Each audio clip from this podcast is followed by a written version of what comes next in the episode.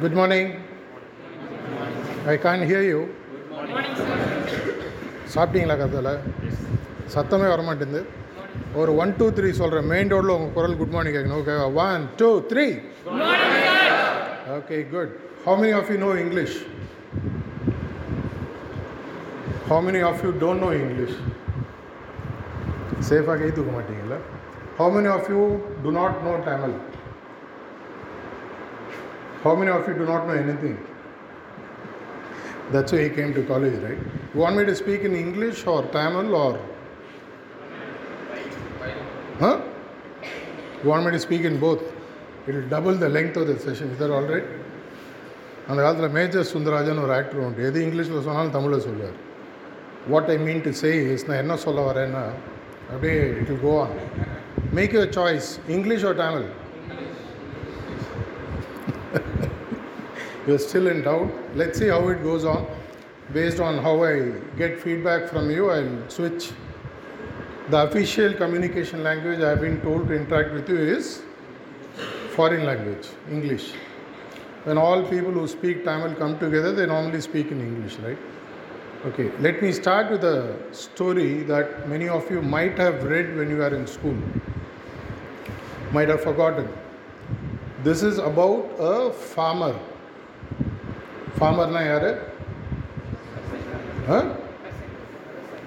Best கண்ட்ரோலா percent Besant okay விவசாயின்னு சொல்லி சொல்லலாம் அவருக்கு வந்து he has a goose in his house and suddenly one day he realises that this goose is capable of laying golden eggs. All of you read that story Okay, what happens in that story? One day his mother decides to get him married. And uh, that's where the problem starts for many people. You may not realize it now. And uh, when he gets married, the wife comes, and initially life is very interesting, very nice.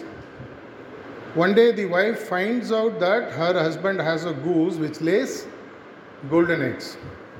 And the frequency of the goose laying the golden egg is uh, once a week one golden egg and she is a little bit uh, greedy for a better lifestyle. She wants a lot of new stuff, jewelry, fashion design. Those days they didn't have all these apps to go and order, they have to still go and buy. And she starts demanding more and more. And finally, it comes to her that why wait once a week to get a golden egg, go sell, make money, and then buy whatever we need? If it all comes from inside the goose, what is a better option? It should also be inside, no? So she thought that it's better to cut the goose and take all the eggs in one shot so that they can become permanently rich. And then what happens? அஹ் நாயகன் படம் பார்த்துருக்கீங்களா பாபா மர்கையா அது மாதிரி the goose dies they cut open and they don't find anything inside Why am I sharing this story? What is the relevance of this story to the students here? What is the relevance? Who is the goose in this story? Who is the farmer? I don't know to ask who is the farmer's wife. And what is the lesson you get from this for this session that I'm going to talk? I have been given a topic called 360 degree success. I don't know if you have been told the topic ahead. Have you got the topic ahead? No? பேசுறது புரியுதாம்மா? ரொம்ப கஷ்டமாக இருக்குது தமிழ்லேயே பேசிட்டுமா?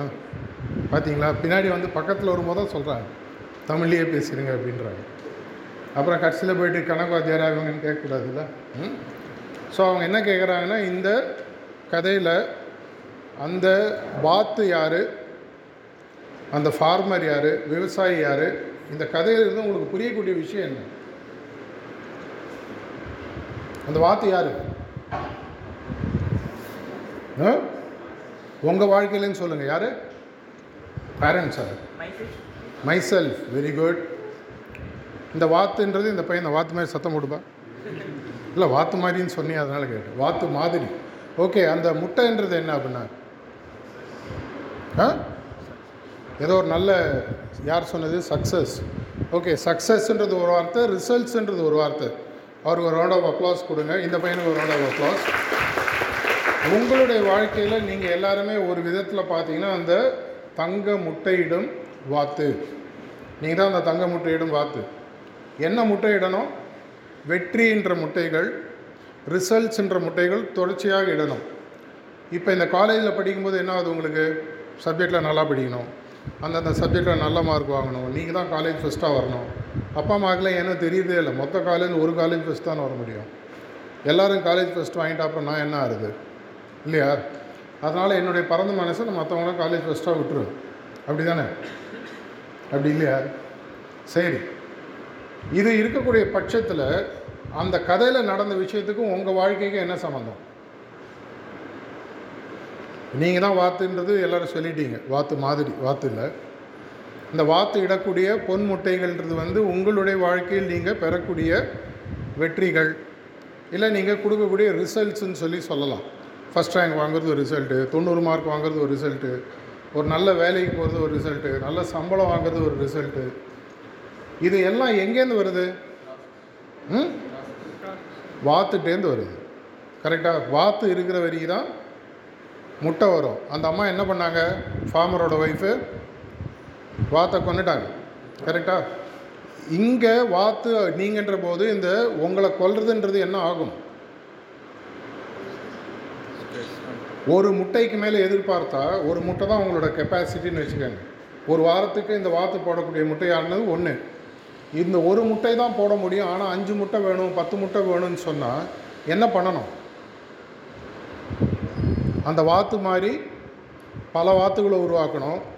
இல்லை இந்த வாத்து ஒரு முட்டை போடுவதற்கு பதிலாக அஞ்சு முட்டை போடுவதற்கோ தினசரி ஒரு முட்டை போடுவதற்கோ வழிமுறைகளை உருவாக்கணும்.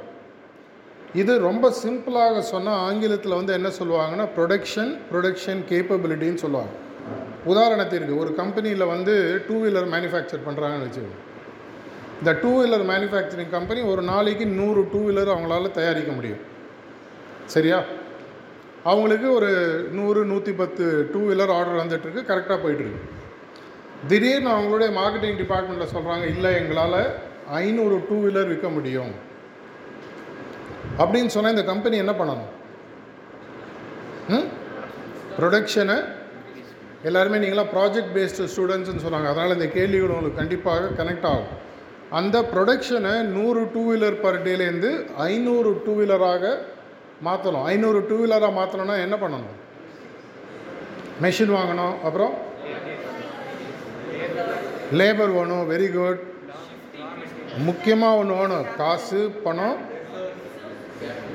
காசு பணம். இன்னும் ரெண்டு வார்த்தை என்ன? துட்டு மணி மணி ரா மெட்டீரியல் வேணும். பணம் வேணும். அந்த ஃபேக்ட்ரி எக்ஸ்பேண்ட் பண்ணுறதுக்கு இடம் வேணும்.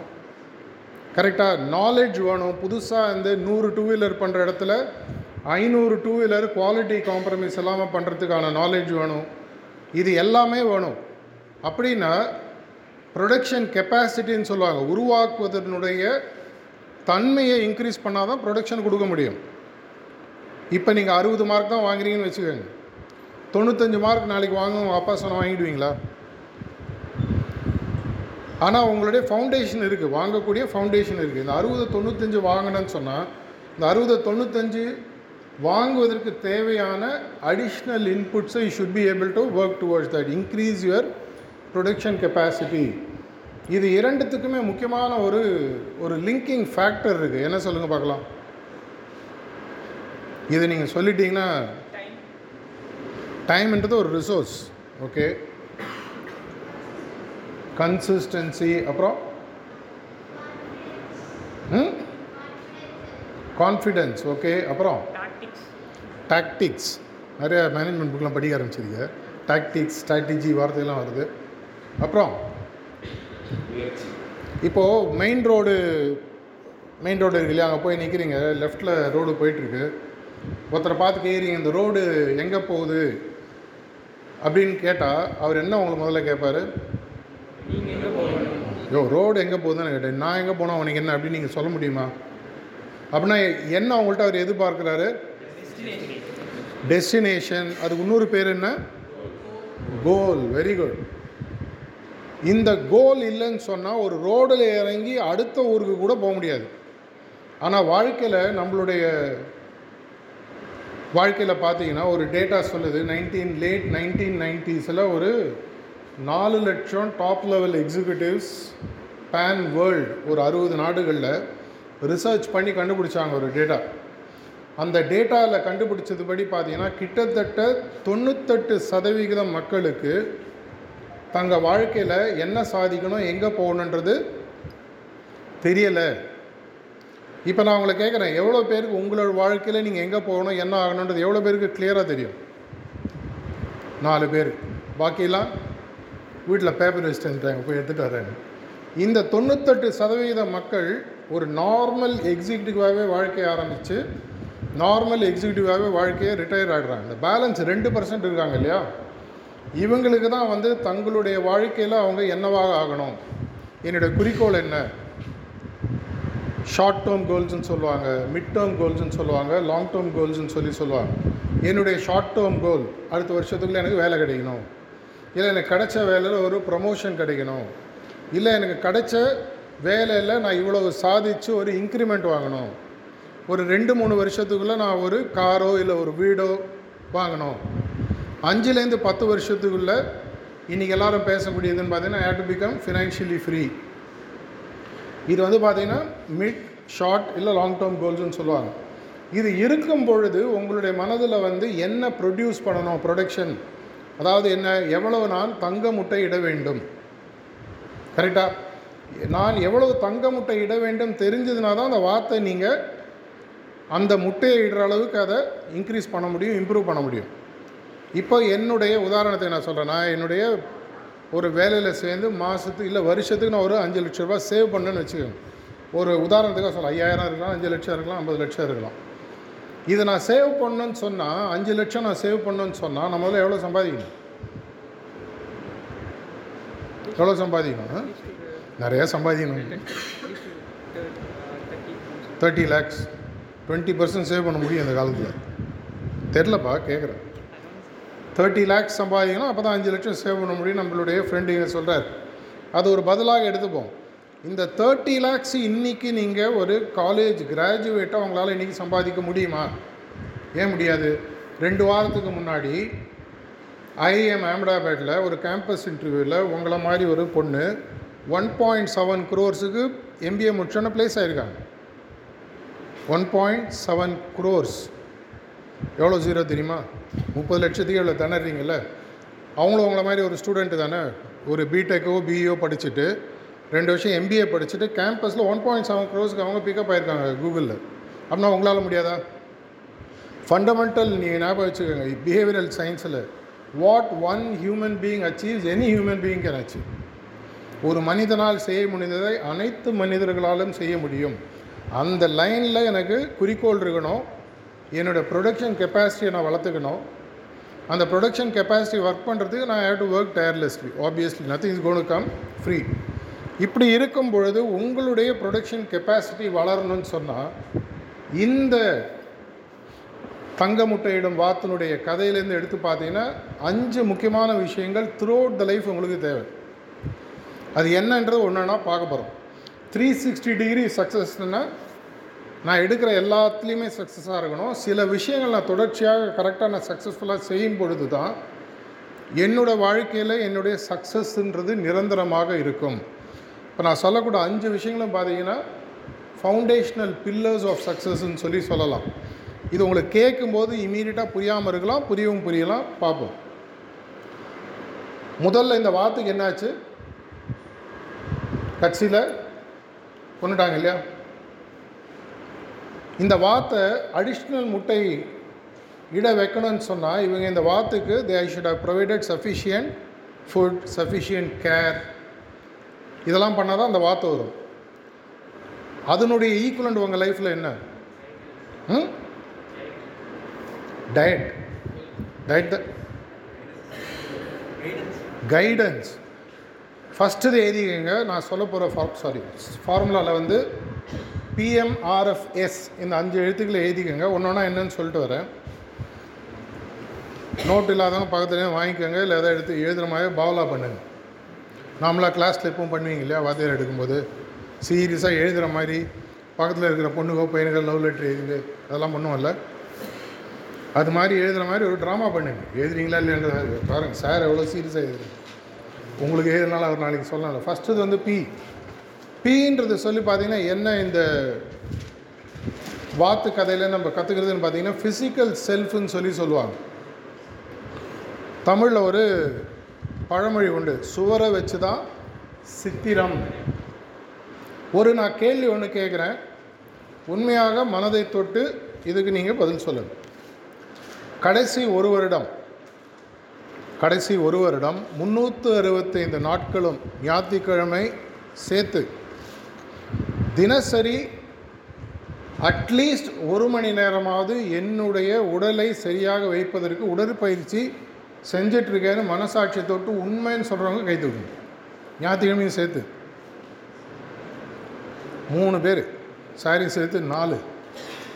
மற்றவங்களுக்கெல்லாம் என்ன பிரச்சனை? ஜஸ்ட் வேலாம் பண்ண வேணாம். நிறையா வேலை இருக்குது சார் ஆ? ஃபிஃப்டீன் மினிட்ஸு இது இந்த புக் கிரிக்கெட்டா ம், அது தரம் திறந்து மூடுறது அதெல்லாம் ஆக்சுவல் கேம் எதனால் உடலை வச்சு தான் உங்களுடைய எதிர்காலம்? இப்போ நான் இன்னொரு கேள்வி கேட்குறேன். இன்னிலேருந்து அஞ்சு வருஷத்தில் நீங்கள் டிகிரி நீங்கள் முடிச்சிட்டீங்க ஓகே அஞ்சு வருஷத்தில் உங்களுக்கு ரெண்டு ஆப்ஷன் கொடுக்குறேன். எந்த ஆப்ஷன் வேணும் நீங்களே சொல்லுங்கள் ஆப்ஷன் நம்பர் ஒன் மாதத்துக்கு அஞ்சு லட்ச ரூபா சம்பளம். உடல் வந்து நல்ல ஃபஸ்ட் கிளாஸாக இருக்கும். நல்ல ஃபஸ்ட் கிளாஸான ஹெல்த்து ஆப்ஷன் நம்பர் டூ மாதத்துக்கு ஏழு லட்ச ரூபா சம்பளம். ஆனால் உடல் வந்து இன்றைக்கோ நாளைக்கோன்னு இருக்கும். இந்த ரெண்டில் எந்த ஆப்ஷன் சூஸ் பண்ணுவீங்க? ஆப்ஷன் ஒன் தானே? ஏன்? ஆ? எல்லாம் தெரியுது. தமிழில் சொல்லுவாங்க ஆசை இருக்குது தாசில் பண்ண அப்படின்வாங்க அதிர்ஷ்டம் இருக்குது கழுத மேய்க்கணுவாங்க. அர்த்தம் தெரியல உங்கள் அப்பா அம்மா போய் கேளுங்க எல்லாருமே என்ன ஆப்ஷன் சூஸ் பண்ணீங்க? அஞ்சு லட்ச ரூபா சம்பளம் ரெண்டு லட்ச ரூபா கம்மியாக இருந்தால் கூட போகிறோம் ஆனால் என்னுடைய உடலானது நல்லா இருக்கணும். ஆனால் உடலானது நல்லா இருக்கணும்னு சொன்னால் அஞ்சு வருஷம் கழித்து தானாக நல்லாயிடுமா? என்ன பண்ணோம் எனக்கு தெரிஞ்ச அட்லீஸ்ட் நாற்பது ஐம்பது வயசுக்கு மேலே நான் நிறைய பேரை பார்த்துருக்கேன். நான் அந்த கேட்டகரி தான். எல்லாருமே கேட்குறது எவ்வளோ வேணால் சம்பாதிக்கலாம். ஆனால் கட்சி காலத்தில் உடலில் எந்த விதமான பிரச்சனையும் இல்லாமல் நிம்மதியாக போகணும். உங்கள் வீட்டில் கேட்டு பாருங்கள் பெரியவங்களும் இதே தான் சொல்லுவாங்க. கரெக்டாக அப்போது அந்த காலத்தில் அது நடக்கணும்னு சொன்னால் அதுக்கு எப்போலையும் தயாராகணும்? இட்ஸ் ஆல்ரெடி டூ லேட் ஏன்னா இந்த ஏஜில் நீங்கள் ஏஜை ரிவர்ஸ் பண்ண ஆரம்பித்தா தான் வயசாகும்போது ரிவர்சல் வந்து இன்னும் பெட்டராக இருக்கும். அப்படின்னா ஃபஸ்ட்டு லெசன் ஃபிசிக்கல் செல்ஃப் நான் சீக்வன்ஸில் போயிட்டுருக்கேன். ஃபிசிக்கல் செல்ஃப்ன்றது ரொம்ப முக்கியம். இந்த கதையிலேருந்து பார்த்தீங்கன்னா என்னுடைய உடல் என்னுடைய பொறுப்பு. இது இல்லைன்னு சொன்னால் உடல் சரியில்லாத நிலையில் என்னோடய வாழ்க்கையை என்னால் முதல்ல என்ஜாய் பண்ண முடியாது. ஃப்ரெண்ட்ஸ்லாம் அங்கே ஒரு பைக்கில் ஊர் சுற்றலாம் இல்லைப்பா முதுகு வலிக்குது. இல்லை அங்கே ஹாலிடேக்கு போகலாம் இல்லை எனக்கு நைட்டில் தூக்கம் வரதில்லை நான் வரமாட்டேன். ஏண்டானா உடம்பு பார்த்துக்கிறது. இது இன்றைக்கி உங்களுக்கு புரியாது.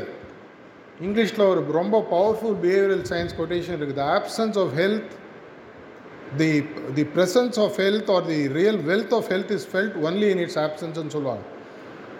என்னுடைய உடல் நலத்தின் உண்மையான வளம் அது இல்லாத போது தான் எனக்கு புரியும்.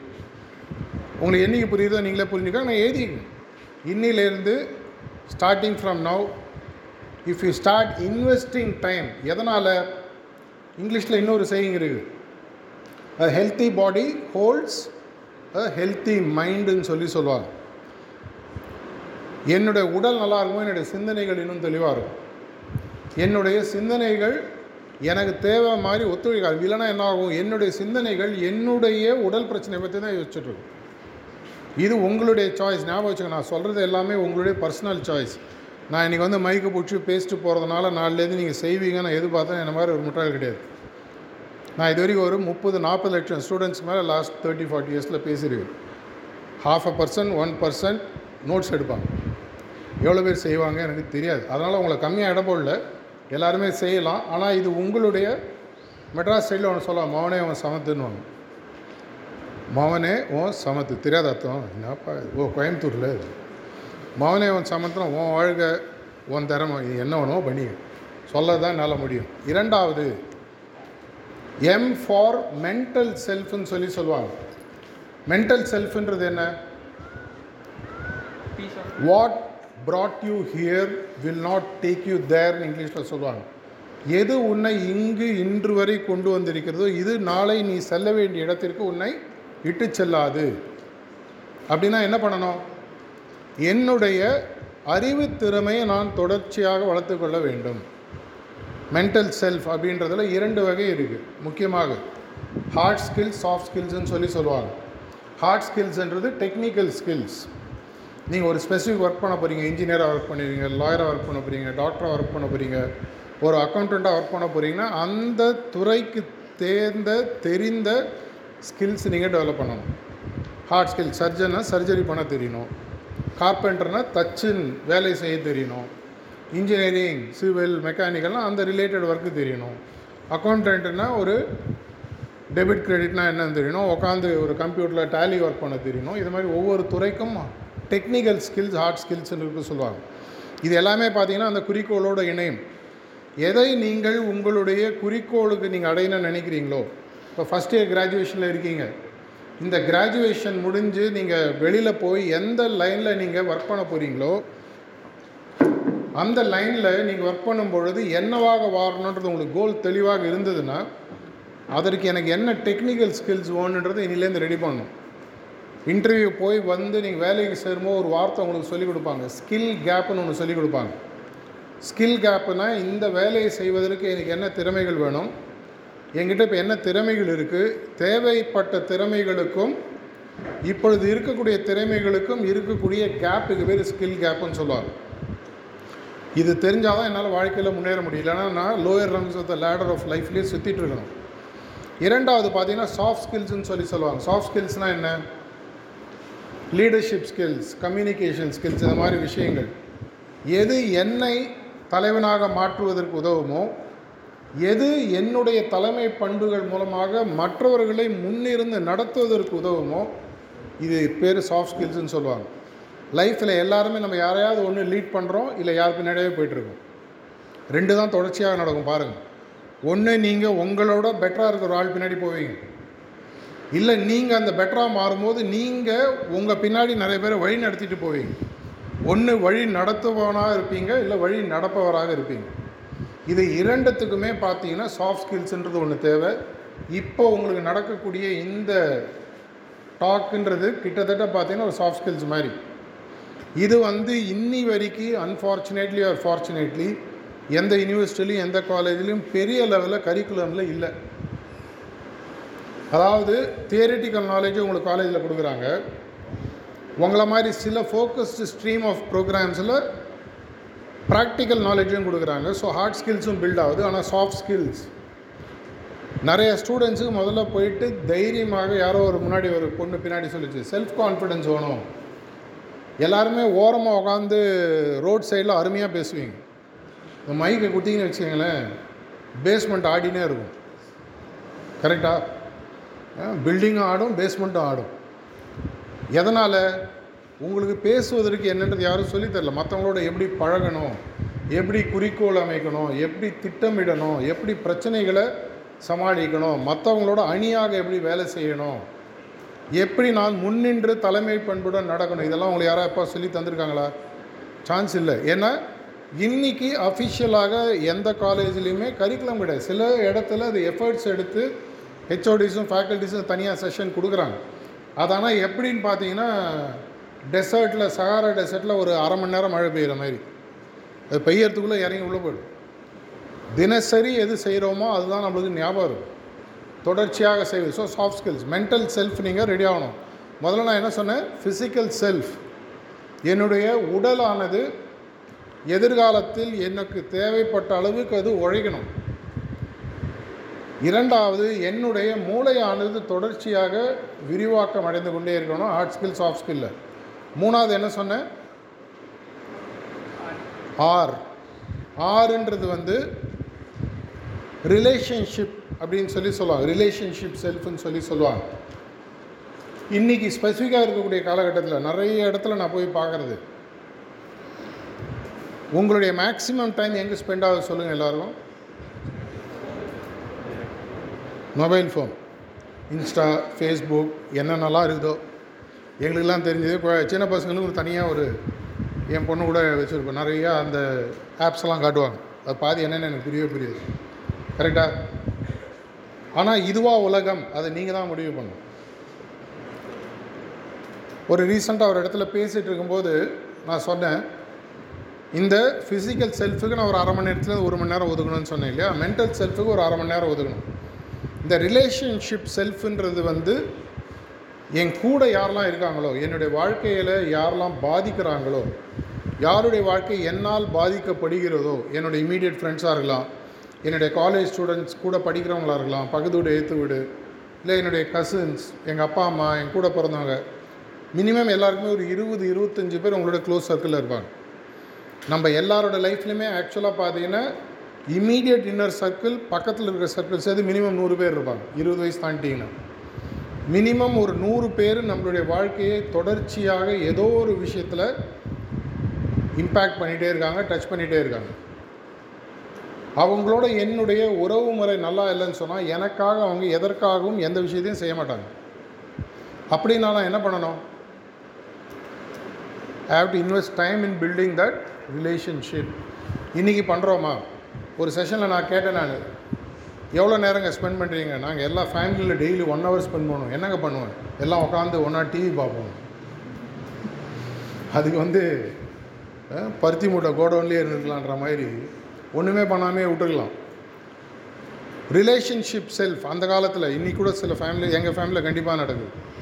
ஏதாவது ஒரு meal we all sit together and eat அது பிரேக்ஃபாஸ்ட்டோ லஞ்சோ டின்னரோ உட்காந்து ஒன்றா சாப்பிடும் அப்போ பேசும்போது நிறைய விஷயங்கள் வெளியில் இன்றைக்கி இன்னைக்கு என்ன ஆச்சு? ஆஃபீஸில் என்ன நடந்தது? ஸ்கூலில் என்ன நடந்தது? காலேஜில் என்ன நடந்தது?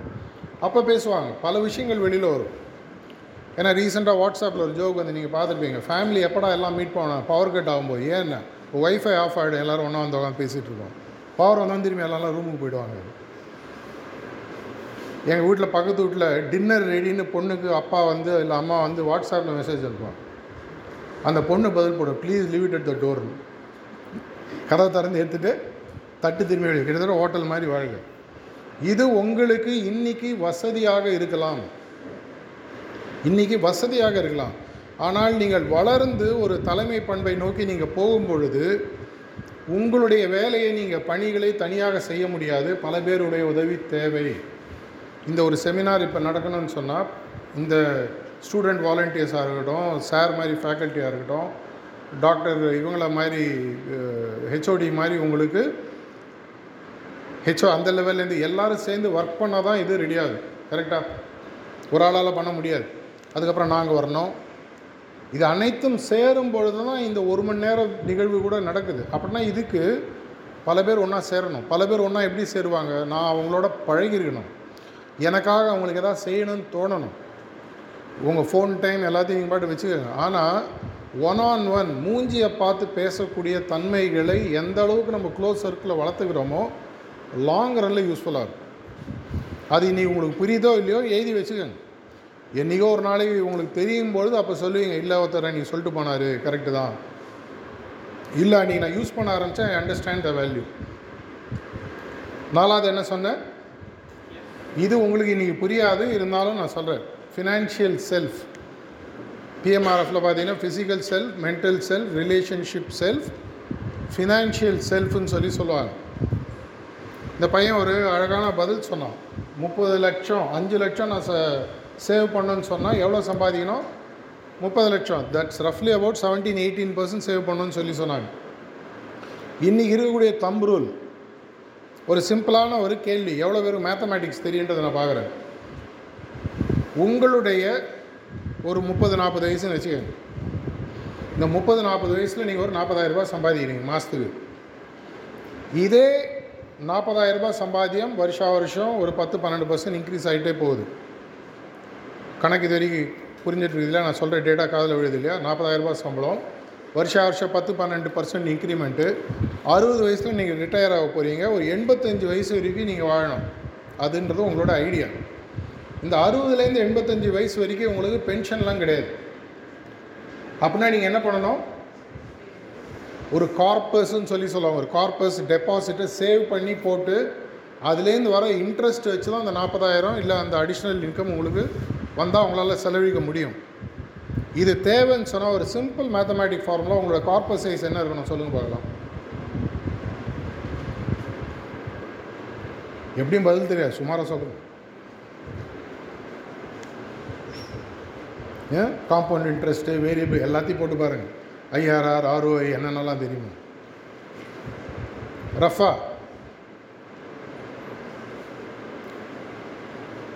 நோ கெஸ் ஒர்க்ஸ் டுவெண்ட்டி லேக்ஸா டுவெண்ட்டி லேக்ஸ்க்கு என்னப்பா இன்ட்ரெஸ்ட் கிடைக்கும்? போட்டு பாரு. ஆறு பர்சன்ட்டாக வருஷத்துக்கு. ஆறு பர்சன்ட் மாதத்துக்குனே போடு இருபது லட்சத்துக்கு. எவ்வளோ வரும்? பன்னெண்டாயிரரூபா வருமா? வருமா? வருஷத்துக்கு வரும். அதை பன்னெண்டாவில் எத்தனை மாதத்துக்கு எவ்வளோ? ஆயிரரூபா வருதா? உனக்கு எவ்வளோ செலவு? நாற்பதாயிரமா? பாக்கி இது முப்பத்தொம்பதாயிரம் யார் கொடுப்பான் மேலே இருக்க நான் பார்த்துப்பான். ம்? ரொம்ப சிம்பிளாக கால்குலேஷன் உங்களுக்கு கால்குலேஷன் சொன்னால் எனக்கு நாற்பதாயிரம் ரூபா மாதம் மாதம் ஆகணும் அறுபத்தஞ்சு வயசில் ரிட்டையர் ஆகணும் அறுபது வயசில் ரிட்டையர் ஆகணும் எண்பத்தஞ்சு வயசு வரையும் வாழ சொன்னால் உங்களோட corpus size between ten to twelve crores இருக்கணும். தலை சுற்றுதா இதுதான் கணக்கு. எந்த ஃபினான்ஷியல் இன்வெஸ்ட்மெண்ட் அனலிஸ்ட்டை கேட்டாலும் சொல்லுவாங்க நாற்பதாயிரம் ரூபான்றது இன்றைக்கி கிராமத்து சைட்லேயே அந்த செலவு வந்துடுது. சிட்டிலலாம் தான் மினிமம் சென்னை மாதிரி இடத்துல மாதத்துக்கு ஒன் டு டூ லேக்ஸ் வேணும். அப்படின்னா என்ன கார்பஸ் வேணால் இந்த காலத்தில் வந்து இந்த பென்ஷன்ற கான்செப்டே போயிடுது. கவர்மெண்ட்லேயே நிறுத்திட்டாங்க. ப்ரைவேட்டில் கிடையாது. நீங்களே பிபிஎஃப் எதாவது போட்டு வளர்த்து இன்வெஸ்ட்மெண்ட் பண்ணால் தான் உண்டு. அப்படின்னு நான் ரொம்ப முக்கியமான விஷயம். எதனால் அந்த வார்த்தை அந்த அம்மா கொண்டுச்சு நிறையா துட்டு வேணும் அதே தான் உங்களுக்கு நடக்கும். அப்படின்னா இன்றைக்கி ஒன்று ஞாபகம் வச்சுங்க. இவ்வளவு நீங்கள் படிப்பதும் நாளைக்கு ஒழுங்காக இதை நீங்கள் லீவரேஜ் பண்ணி அதன் மூலமாக வரக்கூடிய பணத்தை சேவ் பண்ணி உங்கள் லைஃப்பை நீங்கள் நடத்தணும். எதனால் அந்த ஆள் அறுபதுலேருந்து எண்பத்தஞ்சு வயசுக்கு அவருடைய காசு வச்சுக்கிறாரு? நாற்பது வருஷத்துக்கு முன்னாடி தேவையில்லை. ஏன்னா ஜாயின்ட் ஃபேமிலின்னு ஒரு சிஸ்டம் இருந்தது இந்த ஜென்ரேஷனில் மூணாவது எழுத்து காணாமல் போயிடுது. மூணாவது எழுத்து என்ன? ஆர் ரிலேஷன்ஷிப் செல்ஃப் போயிடுது.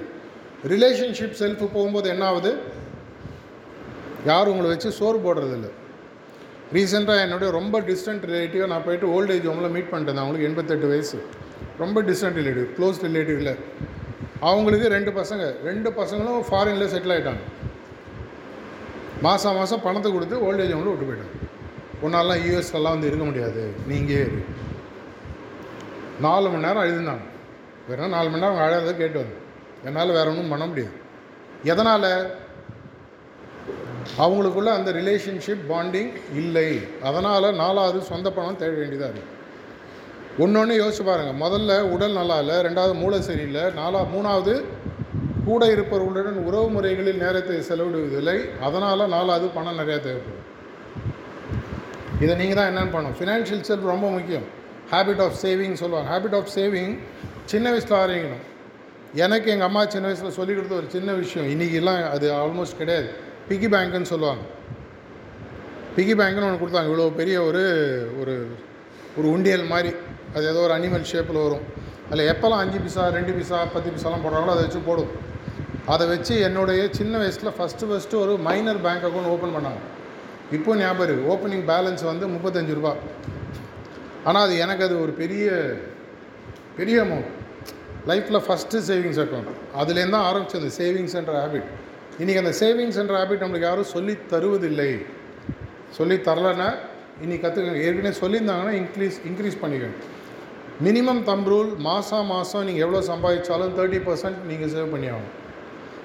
இது பண்ணலைன்னு சொன்னால் உங்களுக்கு ரீஇன்வெஸ்ட் பண்ணி ஏன் தேர்ட்டி பர்சன்ட் கேட்டிங்கன்னா fifteen percent half of that is lost in inflation ரெண்டு வருஷத்தில் அந்த முப்பது பர்சன்ட் பதினஞ்சு பர்சண்ட்டாக மாறிடும். ஏன்னா இன்ஃப்ளேஷன் பணத்தினுடைய பண வீக்கம் சொல்லுவாங்க. அது சாப்பிட்டுட்டு போயிடும். பாக்கி இருக்கிற பதினஞ்சு பர்சன்ட் வச்சு தான் நீங்கள் கோல்டோ ஸ்டாக்ஸோ லேண்டோ எது பண்ணாலும் அதுலேருந்து வர இன்வெஸ்ட்மெண்ட்டு தான்.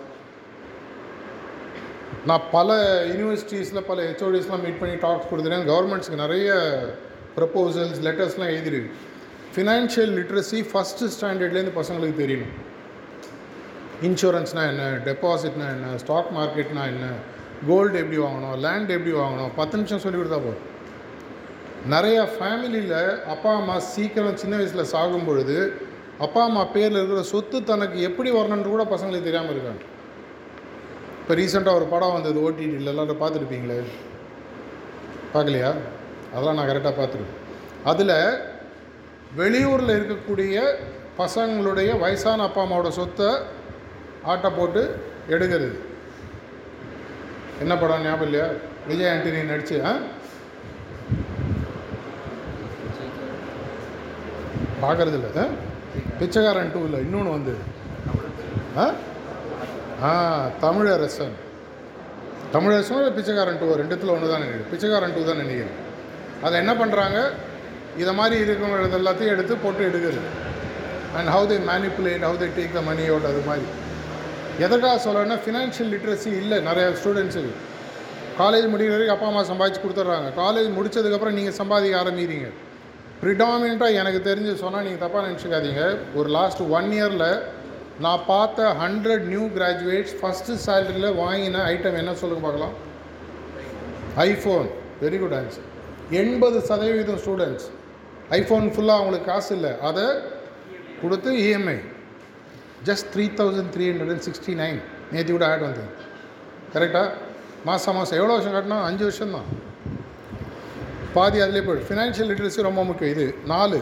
இந்த நாலுத்தையும் பிடித்து சேர்ந்து ஒரு வட்டத்துக்குள்ளே வைக்கக்கூடிய ஒரு விஷயம் இருக்குது அதுதான் அஞ்சாவது ஆனால் அதுதான் முக்கியமானது. அதுதான் நான் உங்களுக்கு அஞ்சாவது எழுத்து என்ன சொன்னேன்? எஸ்ன்னு சொன்னேன். அது என்னதுன்னு பார்த்தீங்கன்னா ஸ்பிரிச்சுவல் செல்ஃப் என்னை தாண்டிய ஒரு சக்தி இருக்குது அந்த சக்தியோட எனக்கு எப்பவும் தொடர்பு இருக்கணும். இது நீங்கள் நேச்சர்னு சொல்லுங்கள் கடவுள்னு சொல்லுங்கள் என்ன வேணால் சொல்லிட்டு போங்க. சொல்லலைன்னா கூட பரவாயில்ல.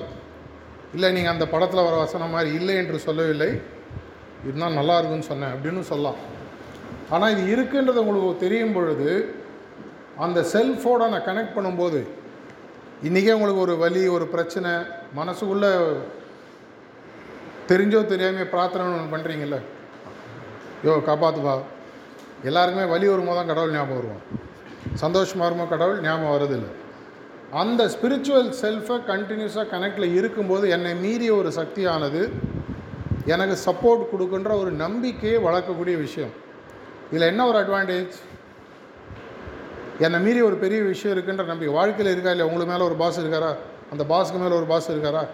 அந்த பாஸுக்கு மேலே இன்னொரு பாஸ் இருக்காரா? எல்லா கம்பெனியுமே பார்த்தீங்கன்னா எல்லோரும் சல்யூட் அடிக்குது ஒரு பாஸுக்கு அவருக்கே பார்த்தீங்கன்னா இன்னொரு சல்யூட் அடிச்சு இது எல்லாத்துக்கும் மேலே ஒரு பாஸ் இருக்காருன்னு வச்சு அவரை நம்ம கனெக்ட் பண்ணிக்கிறோம். எப்படி கனெக்ட் பண்ணுறோம் பல வழிமுறைகள் இருக்கின்றன. ஒரு வழிமுறைன்னு பார்த்தீங்கன்னா நாங்கள் சொல்கிறது தியானம். தியானத்தின் மூலமாக உங்களுக்கு தெரிந்தோ தெரியாமலோ இருக்கக்கூடிய ஒரு சக்தியுடன் உங்களால் உங்களை தொடர்ச்சியாக ஒரு கனெக்டில் வச்சுக்க முடியும். உங்களுக்கு கடல் பக்தி இருக்கோ இல்லையோ அத்தீஸ்ட்னு சொல்லலாம் தீஸ்ட்னு சொல்லலாம். மூணாவது என்ன? அக்னாஸ்டிக் இங்கே ஒருத்தர் சொன்னார் பாருங்கள் மிடில் பாத் இல்லை இருக்கு எனக்கு அதை பற்றி கவலை இல்லை. அப்படியே இருந்துட்டு போகலாம். என்னை தாண்டி ஒரு விஷயம் இருக்குது அதோட நான் கனெக்ட் பண்ணிக்க போகிறேன்றதை புரிய வைப்பதற்காக தியானம் என்ற விஷயம். அதை நீங்கள் சாம்பிள் பார்த்துட்டு தான் முடிய போகிறோம் ஒரு ஃபிஃப்டீன் டுவெண்ட்டி மினிட்ஸ் இந்த தியானத்தில் என்ன பண்ணுறோம் என்னுடைய சிந்தனைகளை தெளிவாக மாற்றுவதற்கு என்னுடைய எண்ணங்களை நான் ரெகுலேட் பண்ணணும். எண்ணத்தை ரெகுலேட் பண்ணாலே வாழ்க்கையில் எல்லா விஷயத்துலையும் நீங்கள் வெற்றி பெற ஆரம்பிச்சிருவீங்க. இந்த எண்ணத்தை உங்களுக்கு தொடர்ச்சியாக ரெகுலேட் பண்ணி ஒரே இடத்துல ஃபோக்கஸ்டாக வைக்கக்கூடிய ஒரு தன்மையை கொடுக்கக்கூடியது தியானம். அதை சார்ந்த சில பயிற்சிகள் இருக்குது சுத்திகரிப்பின் இருக்குது பிரார்த்தனை இருக்குது அதெல்லாம் இங்கே இருக்கக்கூடிய நம்மளுடைய டீம் உங்களுக்கு எப்பாவது ஒன்றா சொல்லி கொடுப்பாங்க. இதை இப்போ நம்ம ப்ராக்டிஸ் பண்ண போகிறோம் நான் முதல்ல சொன்ன மாதிரி இந்த தங்க முட்டையிடும் வாத்து. நீங்கள் தான் அந்த வாத்து நீங்கள் இடுவது தங்க முட்டைகள். இந்த தங்க முட்டைகளை உங்களால் பெருக்க முடியும்.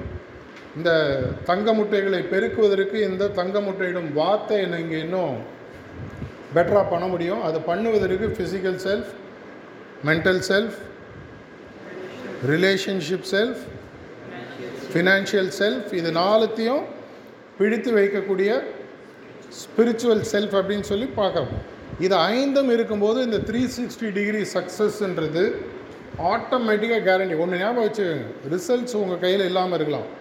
எஃபர்ட்ஸ் உங்கள் கையில் என்றைக்குமே இருக்குது எக்ஸசைஸ் பண்ணால் நான் ஹெல்த்தியாக இருப்பேனே உடனே சொல்ல என்ன சார்? புனீத் ராஜ்குமார் நாற்பது வயசில் செத்து போயிட்டார்.